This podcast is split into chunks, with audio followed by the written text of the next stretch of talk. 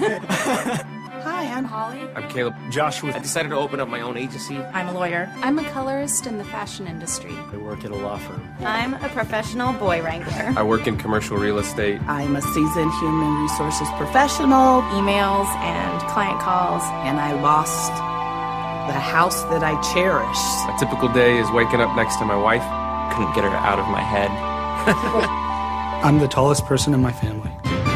I like to make comic books. I got a tattoo of a tree. I love I love that. Yeah, so that's all I think about. Who do you think? Who do you think you are?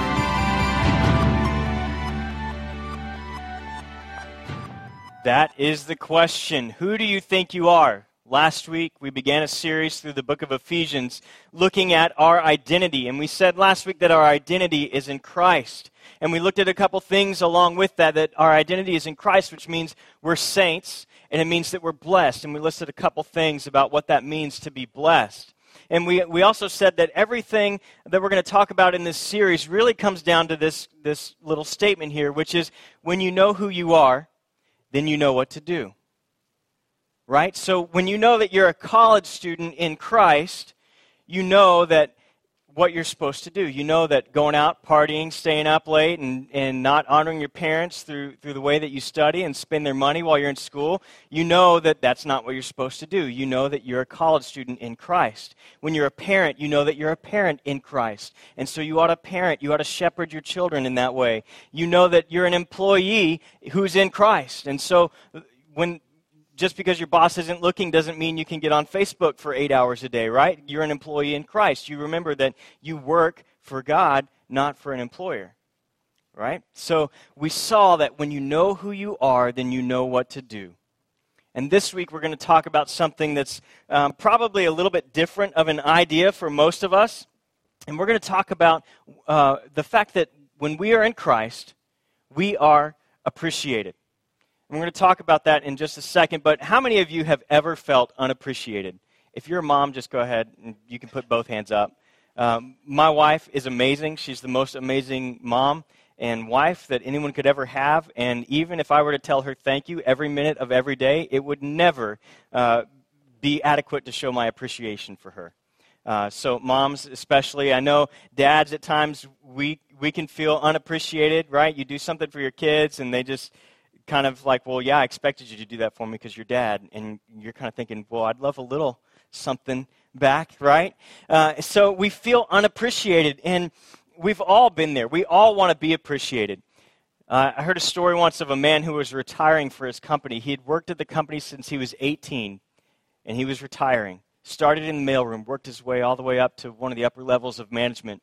And he got a note from his boss and it came in a little box and he was expecting that this was you know the, the gold watch. This was going to be the rolex. And he opens it and there's no watch. But there's a note inside that says um, no money for a watch but here's a number where you can call and get the time. Right? So he does not feel very appreciated at this point. All this year of service and this is how you repay me? But we all like to feel appreciated. Uh, one of the things that, that I think we have to be aware of when we think about appreciation and, and God's thanks for us or his, his pleasure in us is that we have to realize that if we look to the world for our appreciation, we're going to find ourselves disappointed very, very often. I already mentioned parents. You know, our kids never tell us thanks as much as, as uh, many of us deserve. And I got to be honest, as a pastor, um, we have a great team of volunteers here at River Rock Bible Church, and I'm not the best at, at showing my appreciation for them, at telling them thank you. And for our members, I'm not the best at saying thank you for your faithfulness. Thank you for your faithfulness in serving. Thank you for your faithfulness in giving. Thank you for your faithfulness in the gospel. But if you're depending on your pastor or your boss or your parents or your children for that appreciation, for that thanks, you're going to be disappointed. And so you have to go back to understanding what God says about you versus what the world says about you. Uh, and here's, here's the problem. The reason why I think most of us don't show our appreciation all the time is because, or we get offended when we don't get the appreciation that we think we deserve, is because we think we're the most important person in the world, right? It's just nature. That's the way it is. We think we're the most important person. You see this very clearly. How many of you have to drive into Austin to go to work. You got to get sit through some traffic, right? We see this very clearly when you're sitting in traffic. Everyone thinks that they're the most important person in the world, right? I'm going to zip around you and and hit those red lights just one car ahead of you because I need to get there before you do. We think we're the most important person in the world. How many of you have ever been to a, a concert or a sporting event and when it's over, trying to get out of the parking lot? What's that like? You got people doing the same thing. Like they're not going to let you in. They're going to stick the front end of their car in there just so you can't get by. And so they're one car ahead of you. Like it makes a deal because they're the most important person. They got to get out of there faster. My favorite is this. Anybody ever been on an airplane? Right when it lands? Anybody ever been on an airplane going to a different country or from another country? Uh, it's a whole different story, right? People, there are no rules. Everybody stands up at once. I don't know how. 250 people stand up at once, and you're standing there like this, and everybody's trying to get their stuff out of the overhead bins because I'm the most important and I need to get off the plane first, right? We see it all the time. We, we, we forget to appreciate others. How does it feel when you're unappreciated? How does it feel? How does it make you feel when, when you're expecting that appreciation and it never comes? If you look to the world for your appreciation, you're going to find yourself disappointed quite often. But here's what we're going to see this morning in Ephesians chapter 1. Um, what we have to remember is that God knows and sees everything, right? God knows and sees all that takes place. That's a big, big word that we use in church called omniscience, right? He knows everything. It's a big word. Um, and what we're going to see here this morning is Paul's thankfulness for the Ephesians. Let's look at chapter 1, verse 15. He says, For this reason, ever since I heard about your faith in the Lord Jesus and your love for all the saints, I have not stopped giving thanks for you, remembering you in my prayers. All right, so first thing, just want to kind of fill you in. Last week, remember, uh, we looked at, I think it's verses 3 through 14, that was all one sentence. Verses 15 through 23, that's another one of those it's all one sentence kind of a deal. So Paul's got some big stuff that he's talking about, and it's all one single thought. But he starts with thank you. He starts by saying, Thank you to the Ephesians. I appreciate you. You bring joy to me because of two things. Number one, your faith in Jesus Christ, right? The fact that you are in Christ. And number two, that you have love for all the saints that you're loving one another. And we're going to talk a little bit about that in just a minute. But here's something that, that we have to understand is we believe in something called uh, plenary inspiration. That's a big word. It just means verbal inspiration. Okay, some of you are still like, uh, I'm confused, still don't get it. Okay, so what that means is this that even though this is the voice of Paul and this was a letter written by Paul's hand, this message is directly from God right? So we believe that God inspires the scriptures. You go to uh, 2 Timothy 3.16, all scripture is God-breathed. In 1 Peter, uh, it tells us that, that the writers of scripture were carried along by the Holy Spirit in God, right? So this message that Paul is relaying to the Ephesians is, we could take it as coming directly from God. Now, how many of you this morning, how many of you would say it would make a huge difference in your life if you could hear from God Thank you. I appreciate you. How many of you would say that that would make a difference in your life? And I know this is kind of a weird concept, but let me explain this. Okay, so this is weird for us to think about God appreciating us or being thankful for us because God doesn't need anything from us, does He? God doesn't need a single thing from us. But when we say that God appreciates us or He's thankful for us, what we mean is that He takes pleasure in us. The fact that when we put our trust in Christ, when we are in Christ, He takes pleasure in that. And the angels in heaven rejoice. When we follow Him, when we live out our obedience to Him, and we're faithful to Him, He takes pleasure in that. Right? And I know some of you are still kind of weirded out by this idea that God appreciates me, God takes pleasure in me. But here's the reality that God doesn't see you, God doesn't see me right? He doesn't see my sinfulness. He doesn't see my mistakes. What God sees when He looks at me is His Son, Jesus Christ, because I am in Christ through my faith in Him. And what happened was on the cross that Jesus died. He took all the penalty and all the shame and all the guilt and all the sin that we have upon Himself.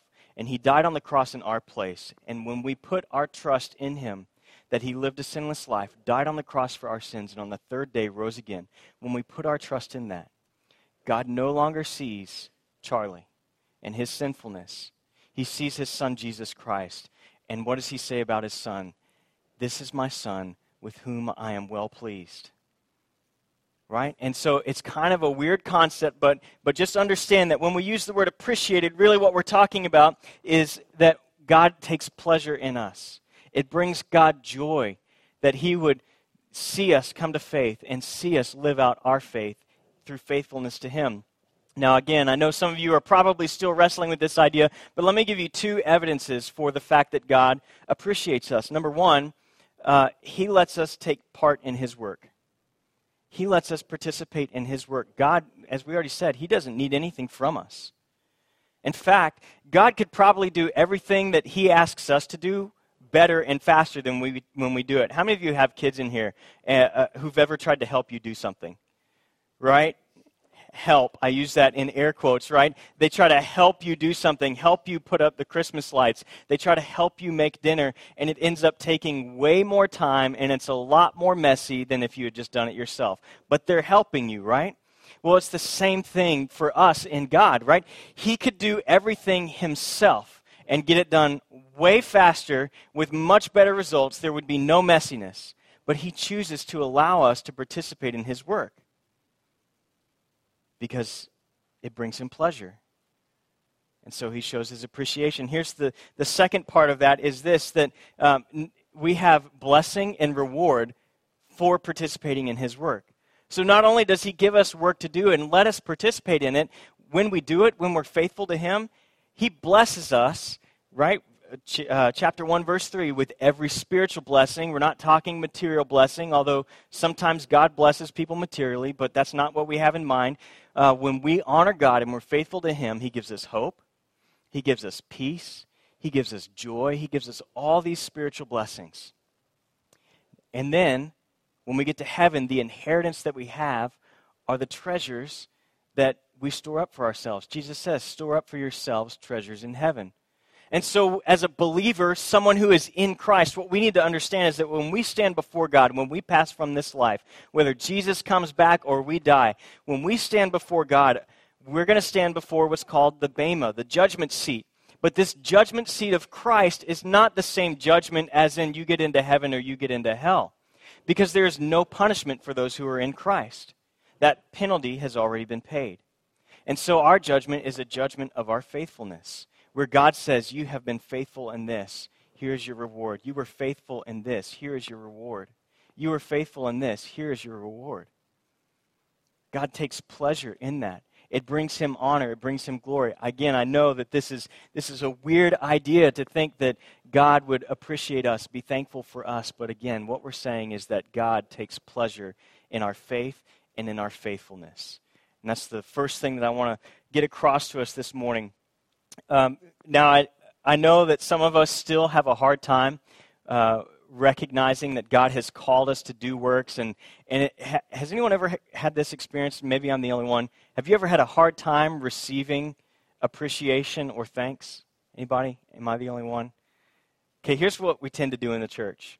We do something, we serve in a special way, we maybe um, deliver a halfway decent message, and someone comes up and says, Thank you.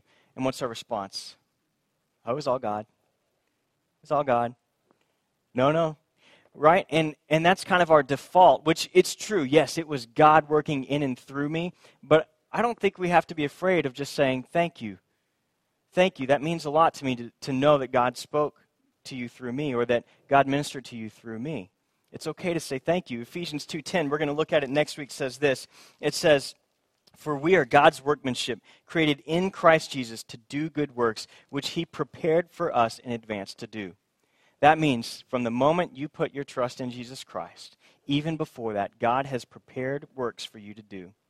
And so when you do those works and when you show yourself to be faithful and someone says thank you, it's okay to say thank you. Thank you for acknowledging my faithfulness. Thank you for telling me that God worked through me to honor you, to bring you closer to Him. All right, so let's move on.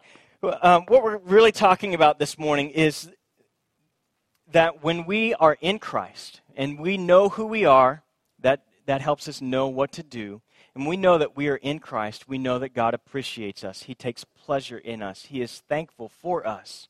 When we know that, that it changes some of our behavior, right? When you know who you are, then you know what to do. When you know you're appreciated, it changes how you relate to other people and even how you relate to God. And we see this in a number of ways. Um, the first thing is the first implication of knowing you're appreciated is this that appreciated people exchange performing for serving. Appreciated people exchange performing for serving. And we see this very clearly with the Apostle Paul uh, that he is not performing for the Ephesians, he is serving them. Remember, he's in prison. He's been beaten. He's been shipwrecked. He's had all these things happen to him, yet he doesn't sit there and list out all of his accolades. He's serving them. He's not performing for them because he knows that God sees all and that God has already taken pleasure in the work that he's doing. So he's not looking to man for his, um, for his appreciation. And here's the difference performance is when you do something in the sight of man for the approval of man, serving is when you do something in the, uh, in the sight of God, knowing that he sees it all and it's for his pleasure. And it doesn't matter what somebody says. It doesn't matter if someone ever recognizes you for moving every single chair every single Sunday because you know that God sees it and He takes pleasure in that. It doesn't matter if, if you share the gospel 10 times and you see 10 people trust Christ in one week. It doesn't matter if you, you have to paste, post that to your Facebook post. Uh, it doesn't matter that people know about it because you know that God sees it and He appreciates, He is thankful, He is blessed and he takes pleasure in your faithfulness. Um, what we don't see from Paul is this. He doesn't sit there and he's not posting to his Facebook page, hey, just finished the book of Ephesians today. Hope you enjoy it. Hashtag inspired, right? He doesn't sit there and say, hey, look, I'm in prison for Jesus Christ. Hashtag suffering for Jesus. He doesn't say, hey, I'm in prison. By the way, I've got to provide my own food. I'm getting kind of hungry. Someone bring me a, a ham sandwich or a BLT. Hashtag new covenant, right? He doesn't say all that. What he says is, I'm praying for you. I'm praying for you. Let me encourage you. Even in the midst of his struggles, he is serving and not performing. He is serving and not performing. And let me tell you, this is a personal struggle of my own. In fact, I have a, a good friend uh, from my old church where I was a youth pastor for five years. He was a professional counselor, and he knew how much performance meant to me. I'm a type A. I am a high D, right? Performance is, uh, is it's what I do. Uh, it's my personality. It's the way God has designed me, and, and I'm a little bit of a perfectionist. A little, little bit. Who laughed? Who? Come on, who was laughing at that? John. All right, so I'm a little bit of a perfectionist, and I, uh, it's hard for me to accept when things don't go perfectly. And so he got me this book called The Performance Trap and it was all about how, uh, and we would talk and have conversations about how when we focus on our performance and what man sees, we get in this trap and we can never be content. But God's desire is that we would be content. And so I just want to give you a warning that, that God calls us to serve and not to perform. That's the first thing we see. Ask yourself are you performing or are you serving? Are you performing or are you serving? The second implication we see is this that appreciated people exchange grumbling for praying. Let's go back to verses 15 through 16. Paul says, For this reason, everything that he said before about their faith in Jesus Christ, he says, Because of your faith and your faithfulness to the saints, ever since I've heard about your faith in the Lord and your love for all the saints, I have not stopped giving thanks for you, remembering you in my prayers. Paul is in prison He's been beaten. He's been shipwrecked. He's been left for dead. He's caused riots. He's been thrown out of cities. He's, in fact, in jail again for preaching the gospel. He has had a rough go of things. And he could sit there and write to the Ephesians about all the problems he's having and about all the things that he's faced and the people who don't like him. But he doesn't do that. He exchanges his grumbling for praying. And here's the difference grumbling is when you talk to people about other people or problems that you are having. Praying is when you talk to God about it. right? So, appreciated people, people who know that God takes pleasure in me, exchange their grumbling for praying. And so this is this is a hard thing to do. Man, I think every single one of us at some point in our life has been guilty of grumbling. Or am I the only one? Right? We know that grumbling is a sin. I mean, go back and read about Moses and what happened when the people grumbled against them. Trust me, you don't want to be caught up in that camp. But what we see is that appreciated people exchange grumbling for praying. And we've all been there. We've all grumbled at some point. And it's very hard because we want someone that we can see face to face. But God says, I see it all. I know it all. I see what you do. Come to me. When you have a problem, when you have an issue, come to me. Pray to me because I'm really the only one who can do something about it. I'm the one who can give you the wisdom and the knowledge to know how to handle this situation. Yes, I might encourage you to go seek wise counsel. Man, I am so blessed by our elder board here at River Rock Bible Church. Because when I have an issue that maybe there's something comes up in ministry or in the community that I'm just thinking, I don't know how to respond to this uh, as the pastor, I can pray about it, is usually the first step. And then I go to the elders and say, man, what do you guys think? You guys help me through this. And I get their counsel. God says, take it to the elders, get their counsel. Um, hopefully, you have a, a man or woman in your life who can be that counsel for you as well um, when you're praying about something and you're just not hearing, um, it's not grumbling or complaining if you have someone that you can go to and say, hey, look, pray with me through this. Walk with me through this. I want to I wanna make sure I'm praying about this and not grumbling about it. Um, God doesn't, uh, Paul doesn't ask God to give them what they don't already have, but to reveal to them what they already have right? He doesn't say give them more of something, but reveal to them what they already have because they are in Christ. And that is his prayer. His prayer is that they would have intimacy and knowledge and a relationship with God, that they would know him more. He exchanges his grumbling for praying. And I think the best example of this is Jesus Christ on the cross. When Jesus is on the cross, he had, if anyone ever had a right to complain about something, it was Jesus. He was sinless. He was guiltless. He was innocent. Yet he was nailed to a cross by sinful men. And what does he say when he's on that cross? He doesn't look down. He doesn't say, Man, I came down here to show you guys how to be closer to God, and this is the thanks I get. No. He prays, Father, forgive them. They don't know what they're doing because he knew that he was honoring God. He knew that he was bringing God pleasure.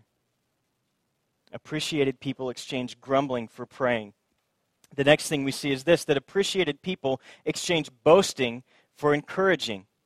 All the reasons that Paul had for grumbling were reasons that he had to boast, right? Because as Christians, like when we're suffering, Jesus said, Blessed are you when you suffer for my name when people persecute you for my name. That's a blessing. So, as believers, uh, Paul had every right to say, hey, look, look at what I'm doing for God. Look at how I am serving God.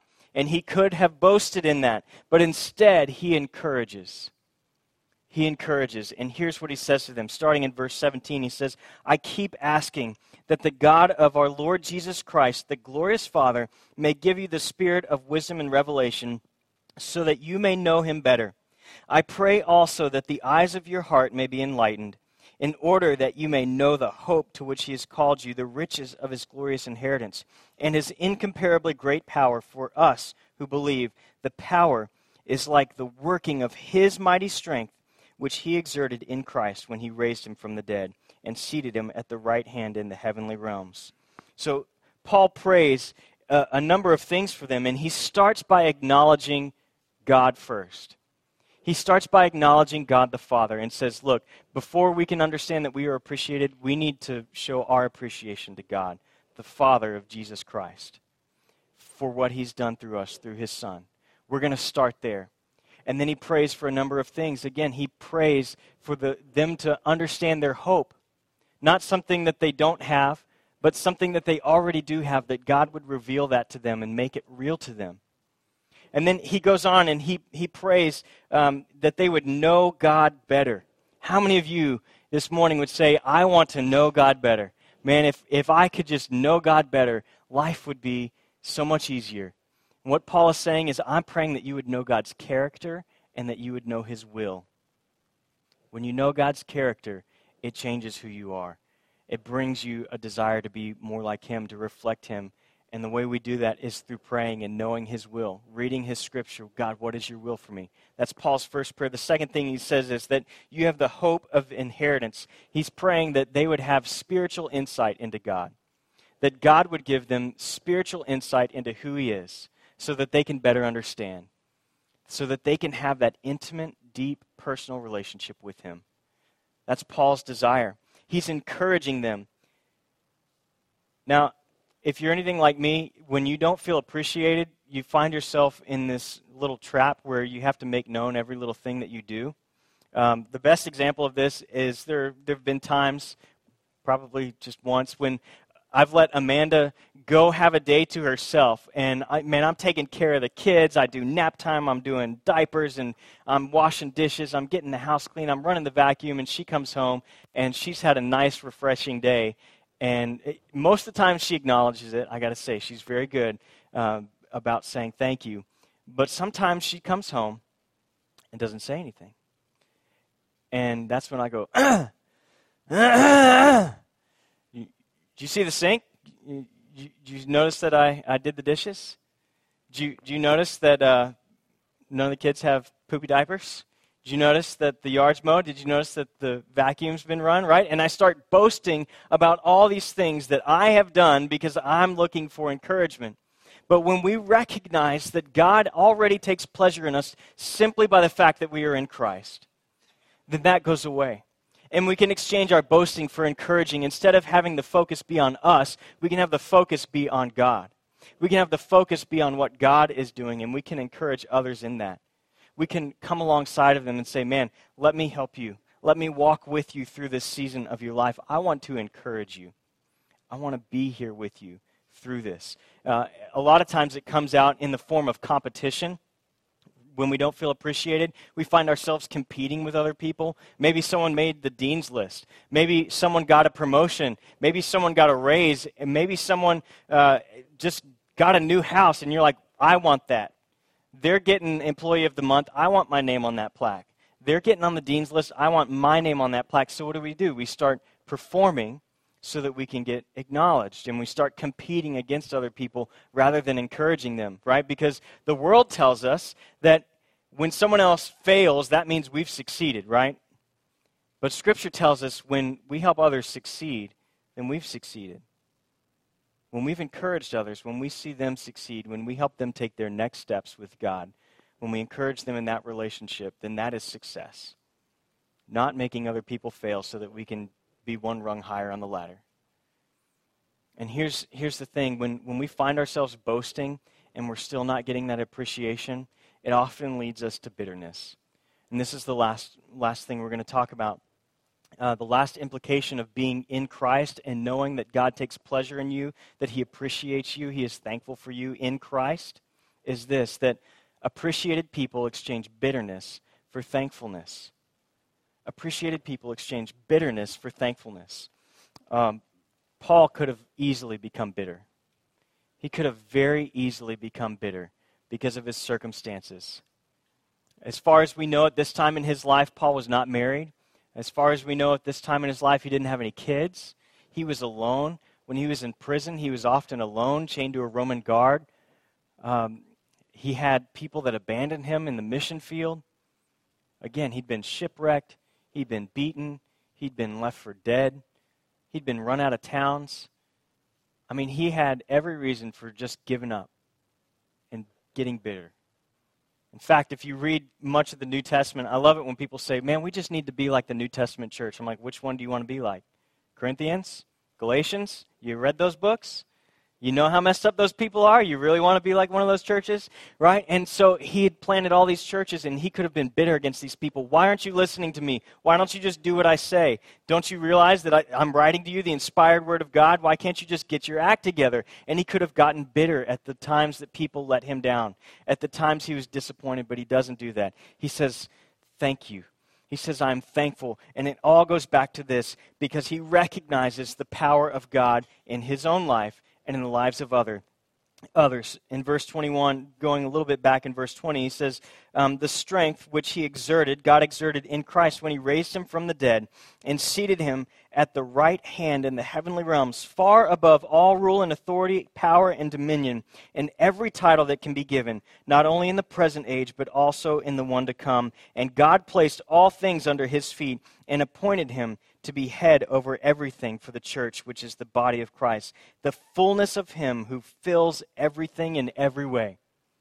Paul says, Look, I, I, I could be angry about my circumstances, I could be bitter about all this stuff, but here's the reality I'm thankful because in Christ, I'm filled in every way. In Christ, I know that God takes pleasure in me.